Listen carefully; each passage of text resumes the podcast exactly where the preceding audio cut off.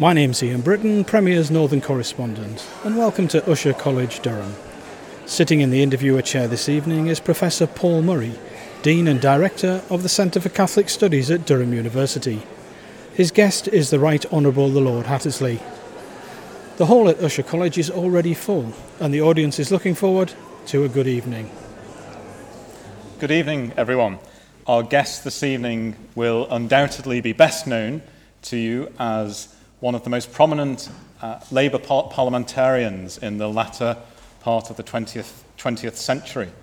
For 33 years, MP of Birmingham um, Sparkbrook, from 1983 to 1982, deputy leader of the Labour Party, made a life peer on the 24th of November 1997 as Baron Hattersley of Sparkbrook.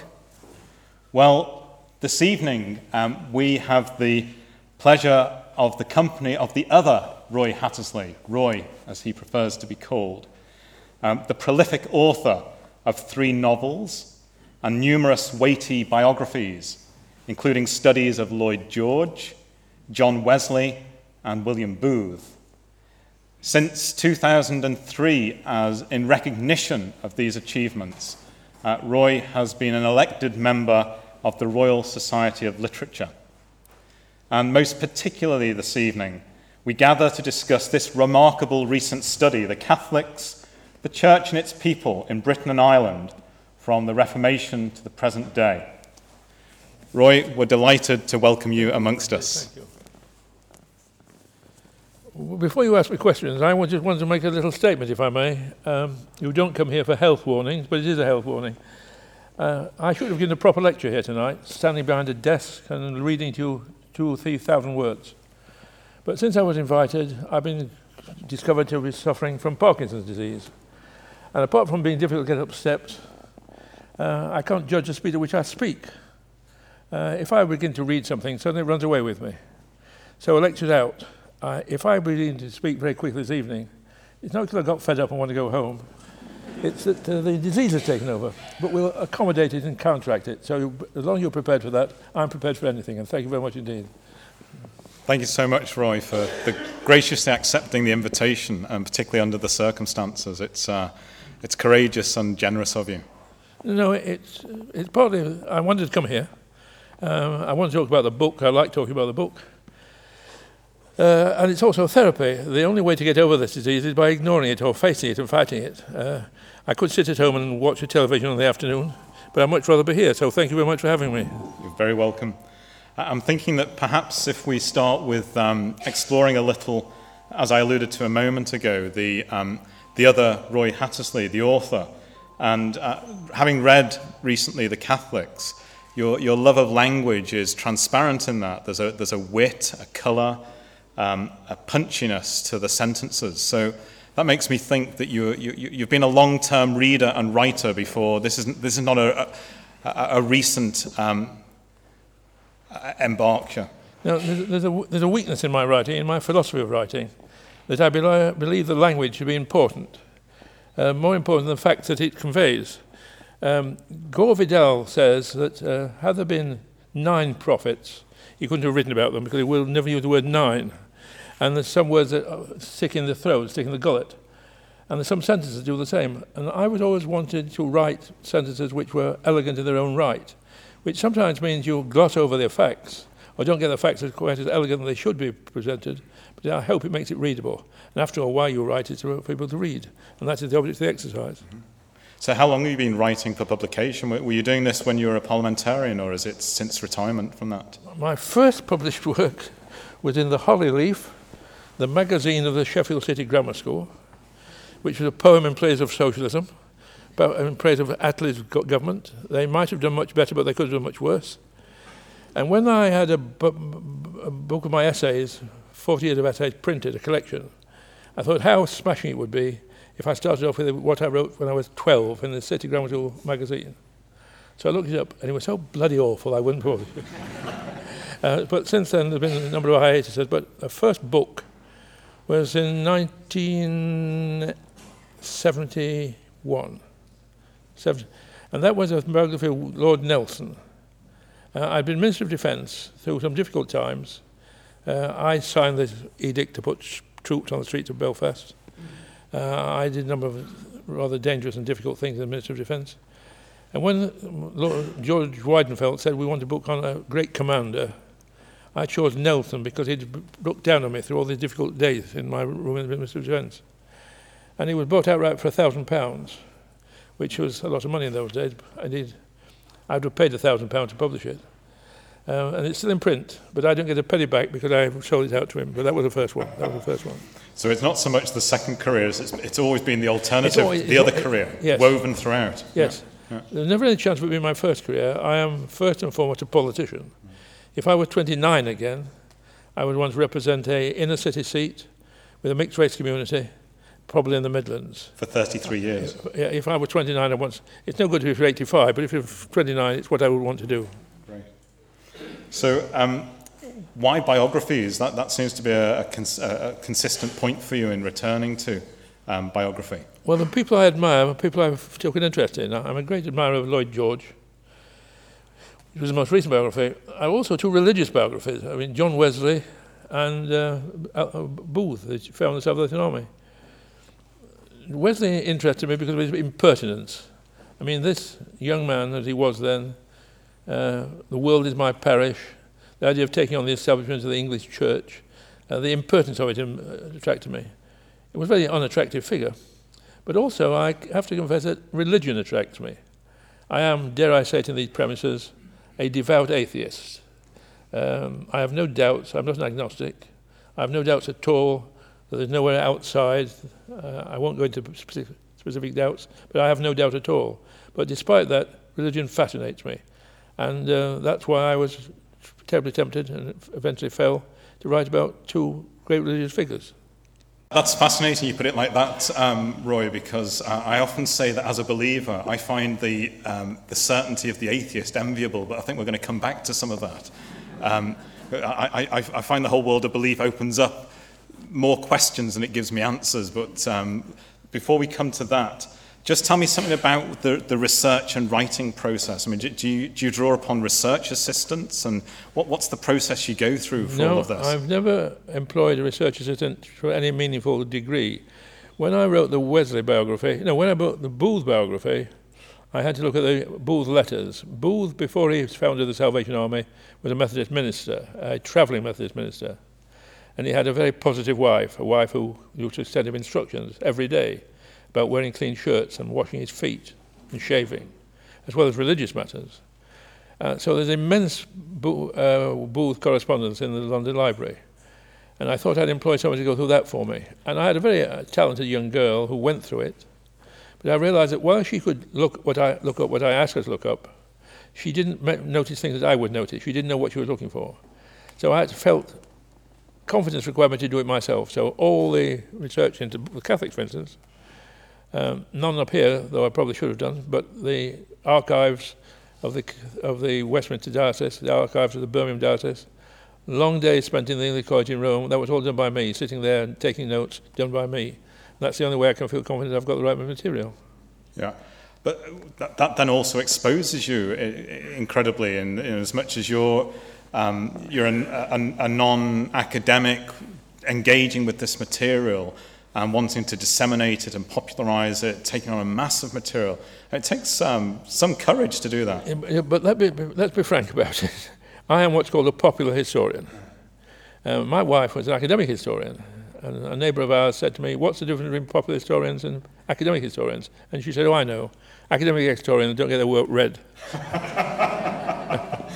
um, I write to sell not for commercial reasons, but because I want people to read what I've written. Yeah. So it, popular history has a certain, I won't say superficiality, but it has a quality which is different from academic history, uh, which is rather more intense and rather more precise. Uh-huh.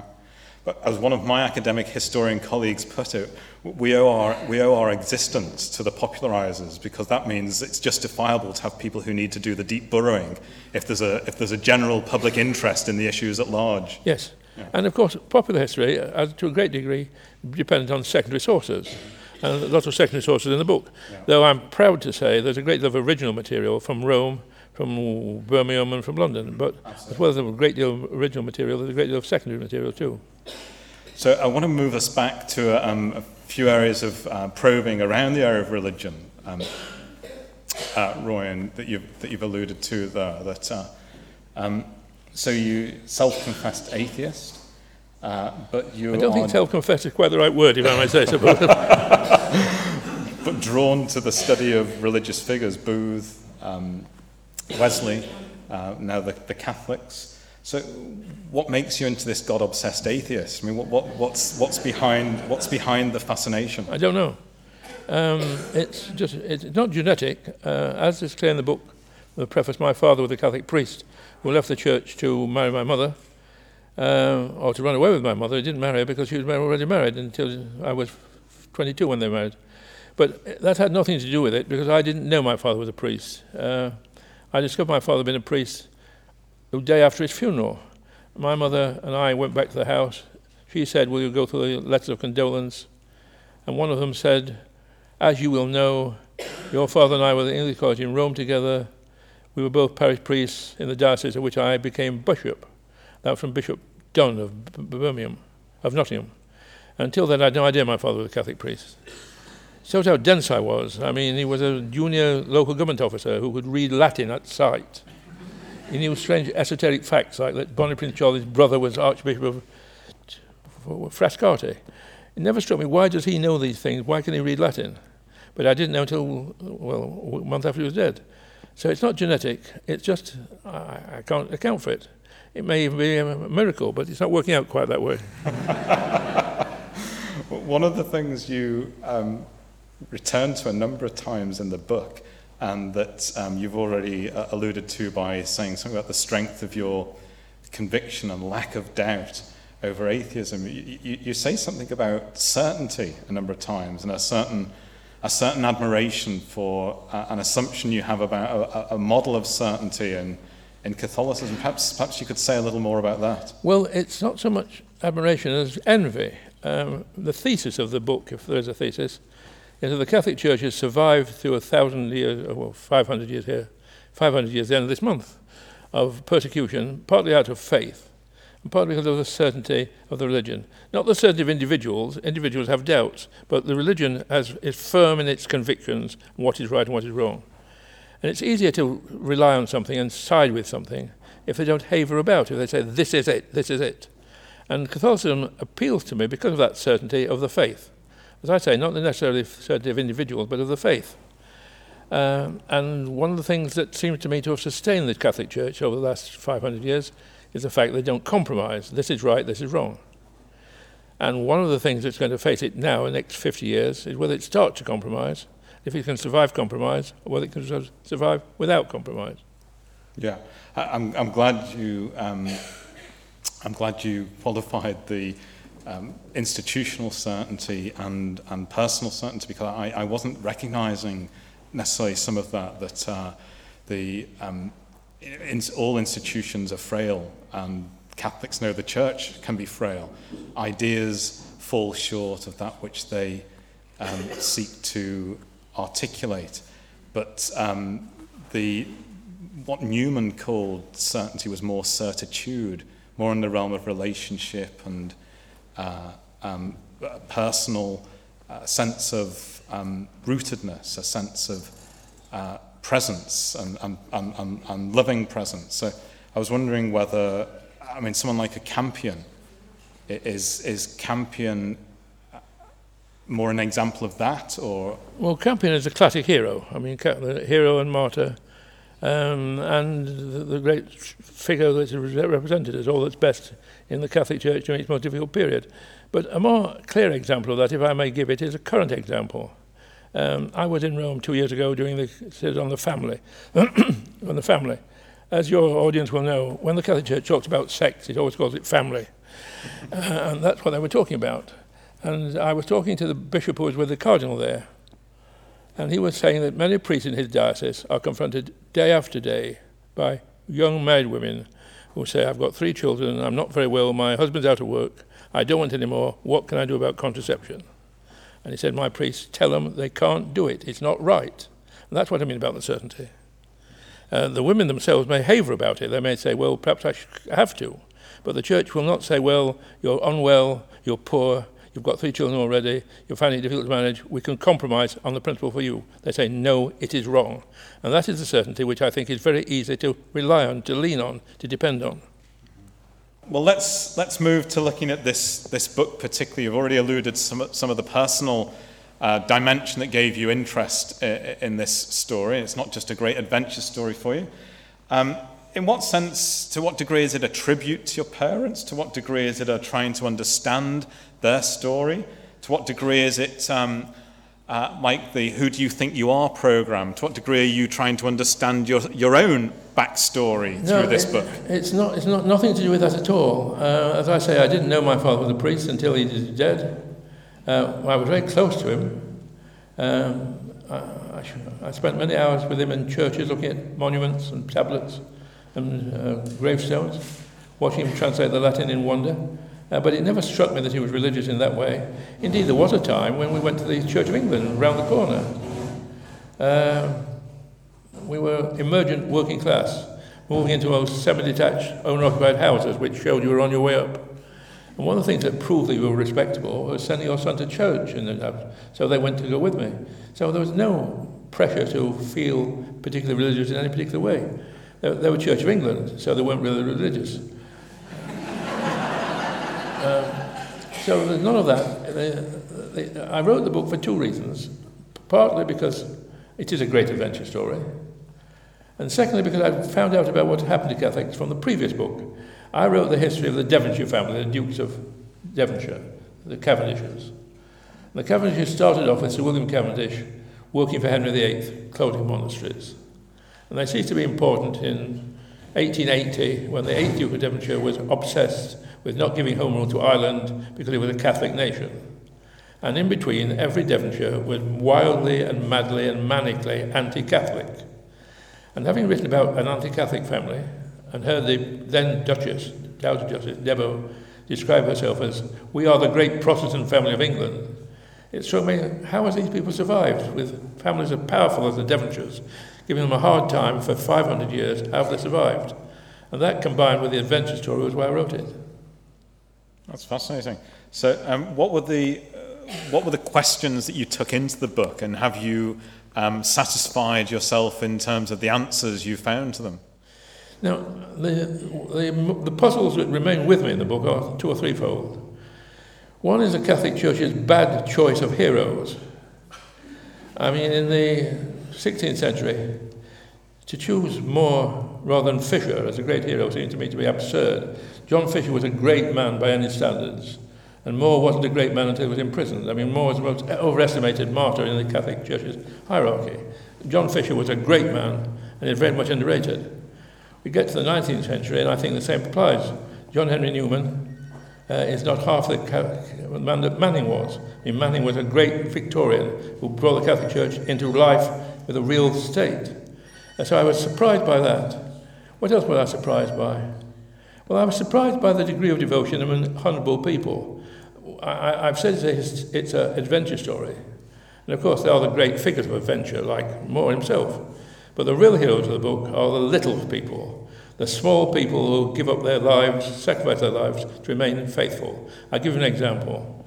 A man called John Lambert was picked out uh, to be made an example of by Henry VIII when Henry VIII was dying. And Henry VIII wanted to demonstrate he still believed in the Catholic liturgy. And Henry VIII personally tried John, John Lambert because he refused to believe the real presence during the Eucharist. And Henry VIII said, Do you believe or not? Yeah, in transubstantiation. And John Lambert said, No, I don't believe in it. I don't believe in it. He was warned what would happen to him unless he, unless he recounted. And he wouldn't recount. He was burnt not on a fire, but on a spit, like a ox, turned around above the fire. And he knew that was going to happen to him, but he did it rather than recount. I mean, those are the real heroes of the book, and it's their story that I wanted to write. And, and what's the challenge of getting in touch with those, the, the little people, as it were? Because, I mean, they're not documented in the, in anything like the same way that... that, that well, the thousand little people I didn't get in touch with, but the very many I did through the papers in London and in Rome and in Birmingham. Um, they were very often secondary sources, but 18th century secondary sources.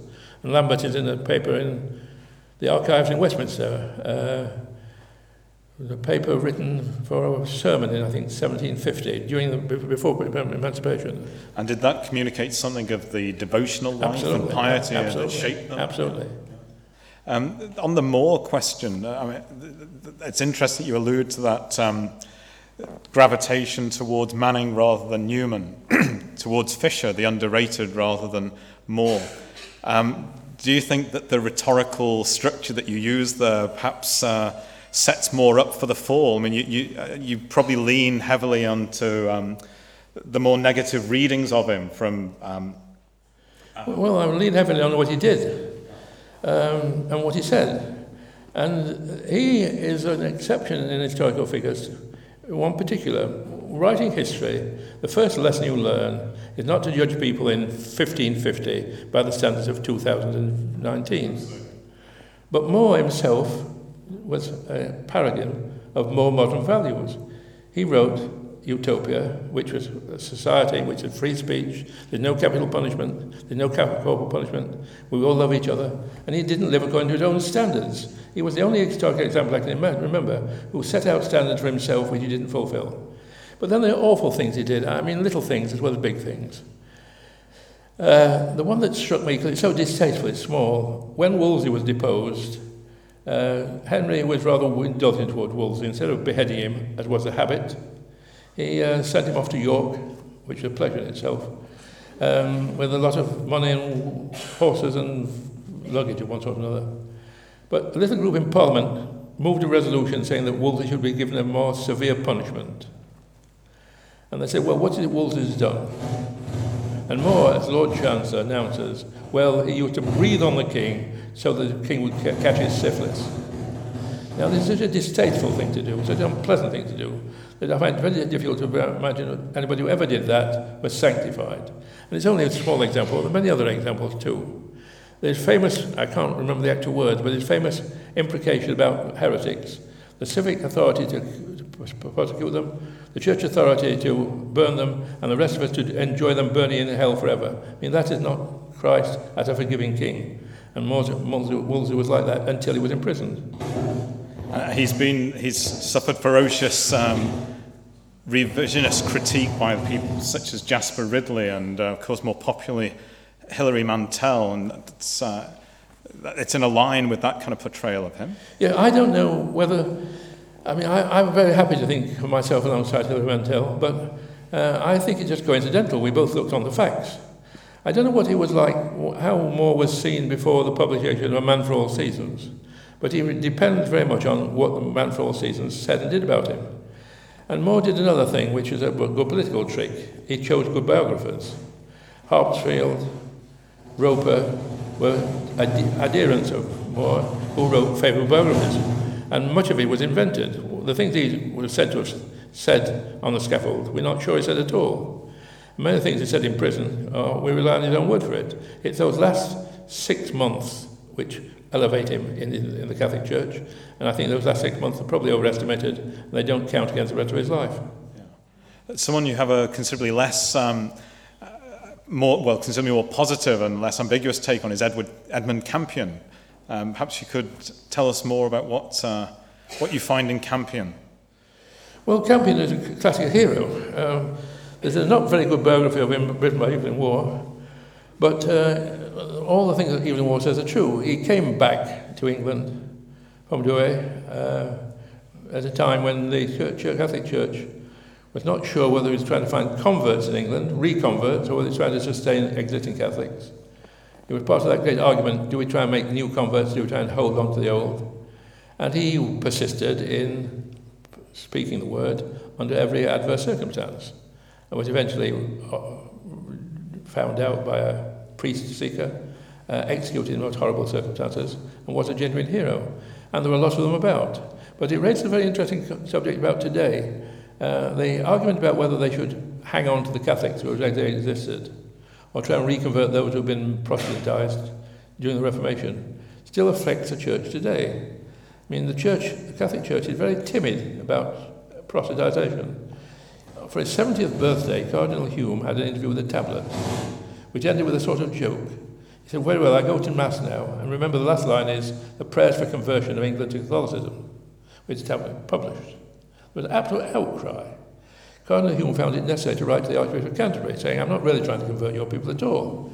And there's still that feeling among the Catholic Church that it must hang on to its own rather than go out and proselytise. And uh, the Archbishop of Westminster did your job with me at Oxford. And I said, why don't you go knock on people's doors? And he said, well, uh, we can't explain our faith in two minutes. But you don't try to explain it at all to new converts. You just try to hang on to what you've got, which seems to me to be a very interesting phenomenon, very interesting indeed. And that, that played out historically in the tension between the Jesuits and the, the seculars, yeah? And I think that people will find it interesting for you to explore that a little. Uh, well, well the, the real thing was this astonishment I found of how unpopular Jesuits are. I, I mean I don't, don't mean were, I mean are. I mean, being a whole-hogging sort of person, I rather admire the Jesuits for their thoroughness, for their, in a sense, their extremism. Uh, a very senior priest in Rome, I said to him, why don't you like the Jesuits? They seem to me to be like the commandos of the church, more like stormtroopers, he said. And that feeling was constantly repeated. Well, the Jesuits, by the time we're talking about, wanted to try and reconvert England to Catholicism. Uh, others, seminarian priests, thought they'd better hang on to what we've got. And my instinct as a politician is to go and make new converts rather than hang on what we've got. Jumping ahead, perhaps um, try and help us understand something of the complexities of the Restoration period. Um, Charles II with a Catholic wife, indeed, as you saw earlier this evening, the, the, the, the, the dowry arrangement of the, um, the gift of Bombay to, to England at the start, effectively, the British Empire here, a document kept at Ushaw. How is it under that period that we end up with the, the popish plot and sporadic persecutions, well, executions? By the Restoration, the, the country was basically Protestant, but the court wasn't. I mean, Charles II was a Catholic, and he was converted formally to Catholicism on his deathbed, but he'd been supported by Catholicism throughout his entire life. Um, when he escaped from the Roundheads, you know, hidden in a tree, the famous image, he was accompanied by a priest who remained his priest throughout his life and probably performed the last rites on him when he died. And, but Charles II was a Catholic for two reasons. One was conviction, the other was Catholic alliances with Spain and France.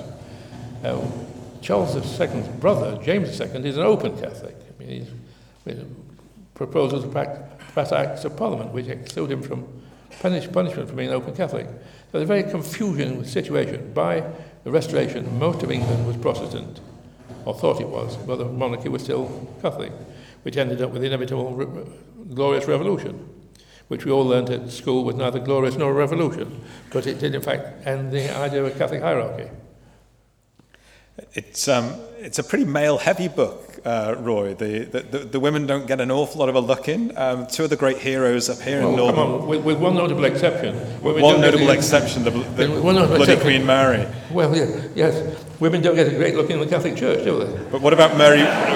What about Mary Ward and, um, and Margaret Clitheroe? Yeah, well, well that, that's ignorance and omission, I have to confess. But, I mean, the, the story of Catholicism is the story of martyrs, nearly all of whom were men. There are some women martyrs, but several women martyrs. So we're not, not left out altogether. And you alluded a moment ago to James II and that um, really, really quite remarkable uh, period of um, overambitious stretching towards uh, restoration of Catholicism, which lost the crown for him. But you, you, you see that, I mean, regardless of the Jacobite attempts, you see that really as the end of um, the, the, the, any strategic attempts and hopes, aspirations for Catholic revolution, Catholic restoration, and thereafter it's about accommodation. And, and so agreed by both, time, by both sides. After the Glorious Revolution, or after Queen Anne, um, the Protestant hierarchy, the Protestant hegemony, was beginning to compromise with Catholicism. They were beginning to say they're not a danger to it anymore. The Spaniards aren't going to invade. They're not going to want to usurp the throne. So they're moving gradually towards the Catholic Relief Act of 1778 and 1779. Uh, with William and Mary and their children, or William's children, um, there's been a general relaxation. The feeling is that the, the fight is over. The battle has been won by Protestantism, and the Catholics will be at best uh, irritant minority. And, um, but it wasn't straightforward. Uh, whilst each, each side was reconciling themselves to this new reality, there could also be outbreaks of really intense um, violence. I mean, the Gordon riots. Tell us something about the Gordon riots, and, and particularly, I think people will be interested to hear of uh, the role of Peel and Wellington in the, the, the early part of the 19th century, given that's in people's minds with Victoria on the television at the moment. Well, the Gordon riots are an extraordinary phenomenon in that they are riots against the passing of the Catholic Relief Act, or the Second Catholic Relief Act. The Catholic Relief Acts are interesting in themselves, and they were passed for purely military reasons. That's not a mistake, they were for purely military reasons. We were losing wars in North America, we were expecting war with France, we were short of troops. Troops could not sign on unless they took the oath of allegiance, which was a Protestant oath. So they, in order to enable more recruits to the armed forces, or the army, the Relief Act absolved Catholics from signing Act of Allegiance and gave them every right except the vote. It wasn't passed in Scotland because the Scottish said there'll be too much trouble. If you pass a, a Relief Act in Scotland, the anti-Catholic reaction will be so violent there'll be re- revolution. But a Scotsman, Lord George Gordon, came to England and started a campaign against it. We had a week of riots in London. Every prison in London was burnt down. Buckingham Palace was besieged. 400 dead. Marches against Catholicism. Um, it was the last great outbreak of real anti-Catholicism in England. After that, it was just prejudice. It wasn't anything stronger than prejudice. But that was an extraordinary convulsion, which we really written out of history. And very wise of the Scots not to do it. And I might say, uh, the Scots have a very noble position in this book, because the Scottish Reformation was quite different from the English Reformation. The English Reformation was political. I mean, Henry started off without having any doubts about Catholic liturgy and theology. He just wanted power for England. The Scottish Reformation was intellectual. Uh, traders from the Hanseatic League brought books setting out Protestantism, and Scotland took it on as an idea. In England, we took it on as a, as a power, which says something about the two nations, I think. Tell us a little more about the role of respective roles of Peel and Wellington when it comes to um, the Emancipation Act. Well, the Emancipation came about 1829 because a tr- clever trick by O'Connell. He discovered that uh, Catholics were allowed to stand for Parliament, though they were not allowed to sit in Parliament. So he fights a by-election and gets elected. And he can't take a seat in Parliament. It suddenly becomes clear that unless something's done about it, every Irish seat will be contested by a Catholic who can't take a seat in Parliament. And Wellington, the unmovable, the unbendable Iron Duke, changes his mind. And uh, with a persuasion appeal, he was asked, How do you manage to change the House of Lords' mind over Catholic emancipation? And he said, Very easy. I told them, Tension, roundabout turn, quick march. And they did, and they did. And that opened the, the ways really to the story of modern Catholicism in, in England and uh, these isles from. Uh, it opened the way for Wiseman and the restoration of the hierarchy. Right. So, what's one of the interesting things about the book is the way in which you draw out that, um, contrary to what one might assume, it's not all simply single handedly the, the, the ultramontanism of um, Wiseman. There is also a native stretching back resistance to, um, to greater uh, um, subsumption to, to Rome. So there's the Cisalpine matching the Ultramontane. Perhaps if you could draw something of that out. Well, it almost became an, the time when English Catholicism was almost national Catholicism. Um, the Catholicism's centre and power and strength was in country houses, uh, remote aristocrats who felt they were untouchable by the law, who employed priests as their virtual servants, it became a gentleman's religion. And when there was the creation of a hierarchy, the idea got abroad that perhaps the church would start running itself again rather than those people running it. So there was a great deal of opposition to the idea that the church might be restored to its normal situation. Uh, but, of course, the church prevailed, as Wiseman did. I'm very interesting. Wiseman's an interesting character, but a strange character. Um, and because he takes responsibility and takes credit for Pugin. Uh, if there's a real hero of the book, it's Pugin.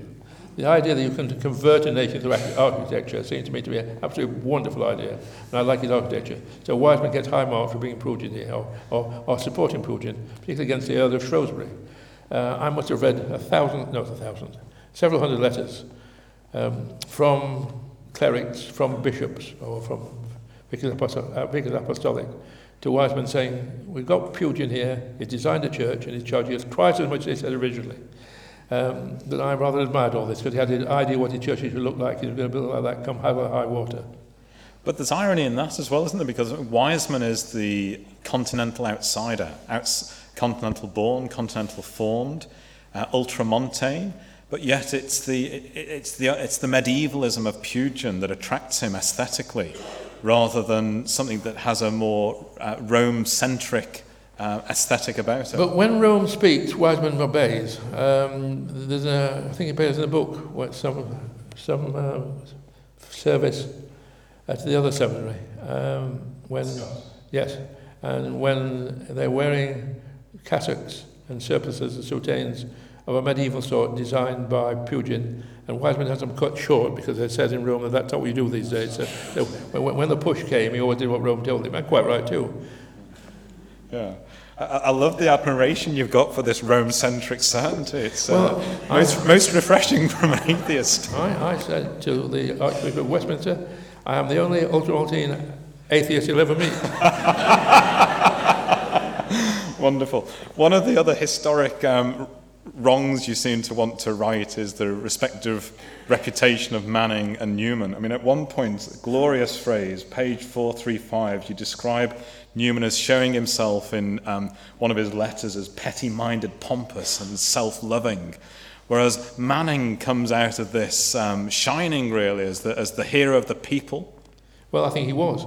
I mean, I am, I'm sorry to offend so many people so often this evening, but I am baffled by the admiration in which Newman is held.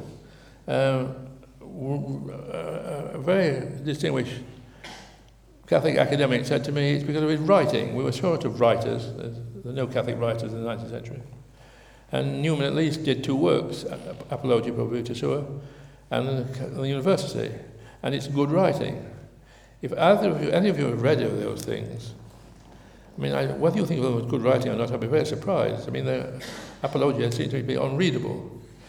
And what's worse, it's written in entirely personal terms. He admits it was right, written to vindicate himself. He'd been accused by uh, the author of Water Babies, what's he called? Uh, John Kingsley.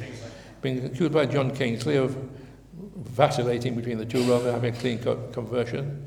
He writes a long explanation. The only way he can vindicate himself is by writing about himself from the start to finish. And it's so self loving that I find it embarrassing. And that seems to me to be his characteristic. Also, I'm irritated by the sophistry with which he tries to reconcile his own views with the church's views. Um, how do you reconcile the, chur- the world was created in 4004 with modern science, which says uh, it was many millions of years ago? Ah, it's easy, there's no time in heaven, so both figures fit. I mean, that's just rubbish. And Newman had a great deal of sophistry, which is rubbish, as part of Newman philosophy. I mean, the idea that the Church of England, as he had at one time, was the true apostolic church stretching, stretching back to the foundation, when it didn't exist for the first 1500 years, is ridiculous. And much of what Newman said was ridiculous. But Manning was a real tough cleric who thought about his people, wanted to do his best for his people, had a social conscience, wanted the Catholic Church to be part of modern, actually Victorian life. And Manning is a great man, and I, again I'm baffled that he doesn't have the primacy, primacy of the Catholic Church for the 19th century. Yeah. I mean, I, I, There's I- also captain of cricket Harrow, which helps. I think the, um, the, the aim of restoring Manning's reputation is a good one. I feel, uh, I feel professionally insecure at the, uh, at the downgrading of Newman, particularly in front of the Pro Vice Chancellor of Arts and Humanities. Us theologians are employed for sophistry. You know, Well, I would like to think better of you other than that. things are certainly not black and white, at least. The, the, the dominant theme and focus through the book is very much the, the question of political settlement and the place of Catholics politically, culturally in, um, in these isles in the light of the, the Reformation. in the light of all of that, and remembering that it was a state visit, not an invitation by the church in England and Wales, what, what did you make of the visit of Pope Benedict the 16th in 2010? Well, the honest answer is not enough. Um, again, name dropping, uh, Cardinal Nichols said to me the one thing he didn't like about the book is my way I ignored those visits. And all I can do is apologise for it. Um, I should have taken them much more seriously than I did. It's an omission of the book. Um, we, we've had it reprinted, so I doubt if I'd be able to do a rewrite, but if I did a rewrite, I would do better by, the, by, by that subject. Were you by any chance present when he gave his address in Westminster Hall? No, I wasn't. No, no, no. which, in terms of this narrative, I think is very significant. Uh, you, you seem to quite um, appreciate the current Pope, but then equally he works against some of the themes you're talking because he's, he's not binary. He's not black and white. He does want to unsettle certain certainties and allow for the ambig- ambiguous. Well, it would be a very impertinent thing for me, a poor retired politician, to make judgments about the Pope. Um, but I shall say that I met many people who said the present Pope says the right things. We'd like him to be more active as well as verbal. And I can, re- I can list the things he's said which I approve of. Uh, I can't do a similar list of things that uh, is and returning to the Synod on the Family 19, two years ago, uh, the great issue, which was the liberation item for the occasion, was whether divorced and remarried couples should be allowed to take communion. And they came to a conclusion, which was watered down in the report that came out of the Synod, was then watered down again in the Pope's response to it. And that is what critics of the Pope, Catholic critics of the Pope, say, is his heart's in the right place, but sometimes he stumbles rather than put it into action. And that's not my opinion, that's theirs, and that's as far as I'm prepared to go. Very diplomatic. Um, returning to that central theme about the, the, the, the, place, the place of Catholic distinctiveness in the wider culture. Um, so, you know, your narrative uh, moves from uh, exclusion and persecution uh, attempted revolution through to accommodation, uh, legal entitlement, and forms of assimilation. Um, is that a narrative of gain or is the loss in that narrative? And, and what, what place Catholic distinctiveness in today's um, society? Well, I, I believe I, I want the Catholic Church to prosper. I mean, another complication from my religious point of view is whilst I'm an atheist, I believe devoutly in religion. I believe the world is better for the existence of religions. I'm not one of those atheists like Michael Foot, who would argue, if he was on this platform today, uh, that religion had been a, had been a negative effect on, had a negative effect on existence, that it was done more evil than good. I believe religion has done immense good, and I want a pluralistic religion to be the, be, be running in Britain. So I want the Catholic Church to prosper. And it worries me that it's not prospering in quite the way we'd hoped to. I mean, it's been given a great boost by the Poles coming in. It was given a great boost by the Irish in 1850. But numbers in English ethnic Catholics are falling off. And that, I think, would be a very bad thing for England if it became a genuine minority religion without influence, without power. That's fascinating. You're saying that about the positive role of, uh, of religion in kind of social, cultural, pragmatic terms. Well, I mean, I got, often got into trouble with my weekly column in The Guardian, but I got into most trouble when I wrote, we always hear about Christian aid, we never hear about atheist aid. And atheists wrote and said, we're doing it all, but we're doing it quietly. Um, well, many, many, many, many good things that happened because of religion. And the world is a better place for religion. And in that I include Islam. Um, we are a better place for the believers. The fact that I can't manage it myself is neither here nor there. The world is better for belief. What's the single most important thing you think you've learnt from writing this book? Uh, I'm not sure. Um, I mean, it's part of a continuum, to use a very fashionable but ugly word. Uh, it, it, convinced, it convinced me about me that I could do the research and go to Rome and spend hours there and work on it seriously. Um, it, it simply confirmed my view about religion, that it's a thoroughly good thing, uh, and world would be much worse place without it. But unfortunately, I can't subscribe. I um, want to simply thank you for, again, accepting this invitation, for engaging the conversation in such a gracious and stimulating fashion. Uh, at one point, I was amused that you um, described Manning as having manifested, and I quote, the impertinence of an octogenarian who had outlived his days of sober judgment. Well, uh, we're delighted to see that you are safe from any such uh, negative judgment being uh, passed in your own regard. Thanks very, thank you so much, uh, Roy.